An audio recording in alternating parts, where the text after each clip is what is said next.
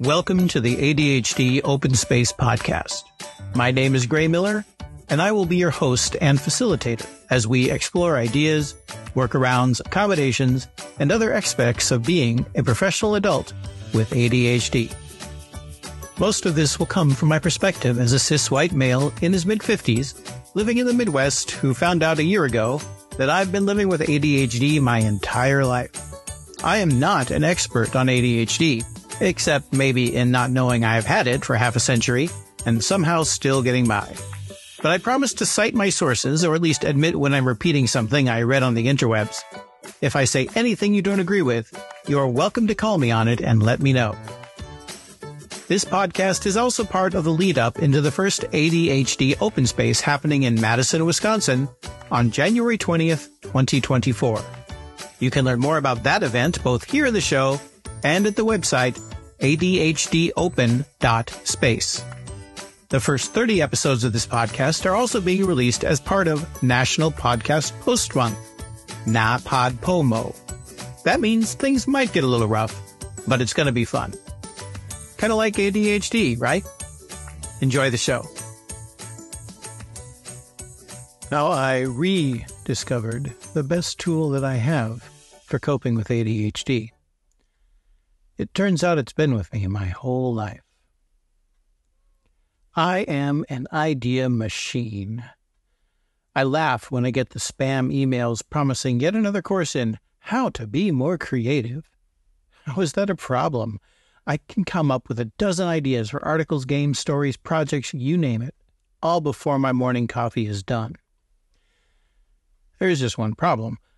I can't remember them. Not in my head, at least especially when they're mixed in with things I need to do, books I want to read, appointments I want to keep, or other administrivia of my life. Just capture it in your phone notes app is the common wisdom, which usually goes something like this. Number one, hey, I've got a great idea. Number two, pull out my phone. Number three, see the notifications on the home screen.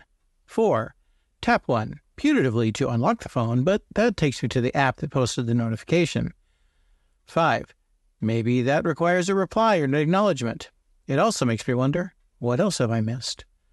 6. A ridiculously convenient swipe down the screen shows all the other notifications, each of which loops back to the aforementioned number 5. 7.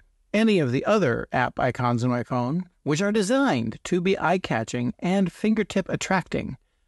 They might also end up getting in the way of what I actually pulled my phone out to do, which is 8. To pull up one of a bajillion different note taking apps and actually write down what the original idea was, assuming I can remember it. 8 steps to catch an idea on a device where companies have literally spent millions of dollars designing user interfaces that will catch my attention. And that's when the voice in my head says, why don't you just, and maybe you're saying it too.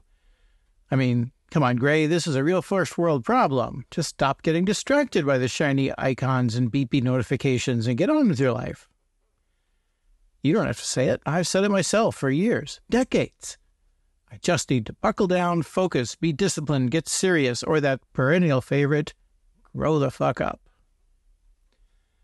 Someone asked me recently, did getting diagnosed with ADHD have any life changing consequences? And this is where I can say, yes, it did. Because instead of having some magical thinking that my brain is somehow more powerful than those millions, maybe billions of dollars paid to people whose only job is to distract me, Instead of pretending that somehow, someday, I was going to suddenly develop the capacity to not be distracted in spite of decades of research and experience indicating otherwise, I can grow the fuck up and recognize that this is not going to happen. And then figure out what to do instead. Because not only am I an idea machine, thanks to the law of large numbers, some of those ideas are even good. So I need to capture them my friend, my ally, my notebook. once I make the adult decision that my fancy iPhone is not the solution, and that sweet, sweet new app that everyone's raving about, now I'm looking at you, Scrintal, Hints, Notion, should not be experimented with. Then the solution is obvious. My abiding love of notebooks, small ones, big ones, fancy ones, cheap ones. It's another way that my brain has been trying to compensate for ADHD. I have switched from digital organizers back to notebooks more times than I can count, and I have used so many esoteric systems and layouts and pens. Oh, let's not forget the pens that I could easily write a book about it. Hey, you know what? That's that's kind of a good idea. You know, maybe like a big, beautiful book with images from the notebooks along with reflections of how they reflected the periods of my life and and that's the point when I pause in my podcast and I reach for the Mani Midori style notebook sitting to the left of my keyboard. The note is captured, put in the pen, with the last couple of ideas. Those steps are pretty simple. One, open the notebook. Two, flip to a blank page. Three, pick up the pen. Four, write down the idea. Okay, I'm being a little disingenuous here. In reality, the steps went more like this one, have the idea. Two, realize it would be good to illustrate this part of the article with a picture. Three, pick up my phone, seeing that a friend who was attending Protospiel in Minnesota this weekend has texted me about a deadline for a creative art zine that has been extended. Four, start to wonder if they might want an article about how notebooks can be the way for someone who struggles with attention to capture their creative ideas. Five, have my cat Wash Flurkin Miller jump up on the desk, reminding me that I was about to take a picture because if I get the cat in the picture, people will love the article even more. Six, open the camera app, frame the pic, wait for the cat to photobomb it. Maybe it's more of a photo trap. Seven, take the pic, send it to my laptop, and import it into Ulysses. For all the bad stuff about the Apple Techno system, sometimes it really does just work. And then eight, come back to writing the article. So, yes, it was another eight steps and a narrow brush with having my attention diverted. Again, thanks to the phone.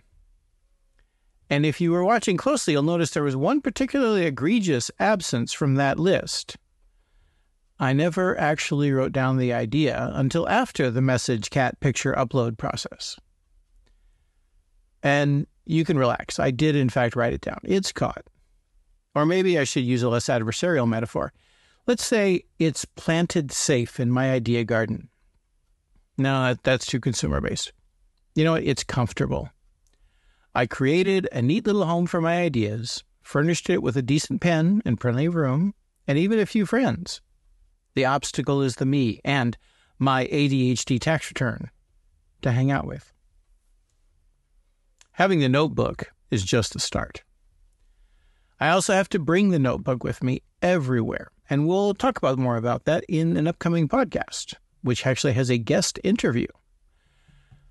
I also have to remember to use the notebook in spite of the FOMO messages and cat bombs. I have to build systems in my life that will go back and check on the idea, see how it's doing, maybe upgrade it to a posh article or book of its own. But the first step, rule one, as Jaclyn Paul writes in Order from Chaos, which is one of my favorite books about organizing your life out of ADHD. The rule one is accepting reality. And the reality is that my notebook is the best and primary tool for coping with my ADHD. I hope you've enjoyed this episode of the ADHD Open Space Podcast. Again, my name is Gray Miller. If you have any comments or questions about the show, you can feel free to leave them on the podcast page at adhdos.substack.com forward slash podcast. Or you can email me directly, gray, G-R-A-Y, at adhdopen.space. The background music for the intro and outro are from pixabay.com and are called Funny Days Together by Background Music Lab used under a YouTube Content ID license.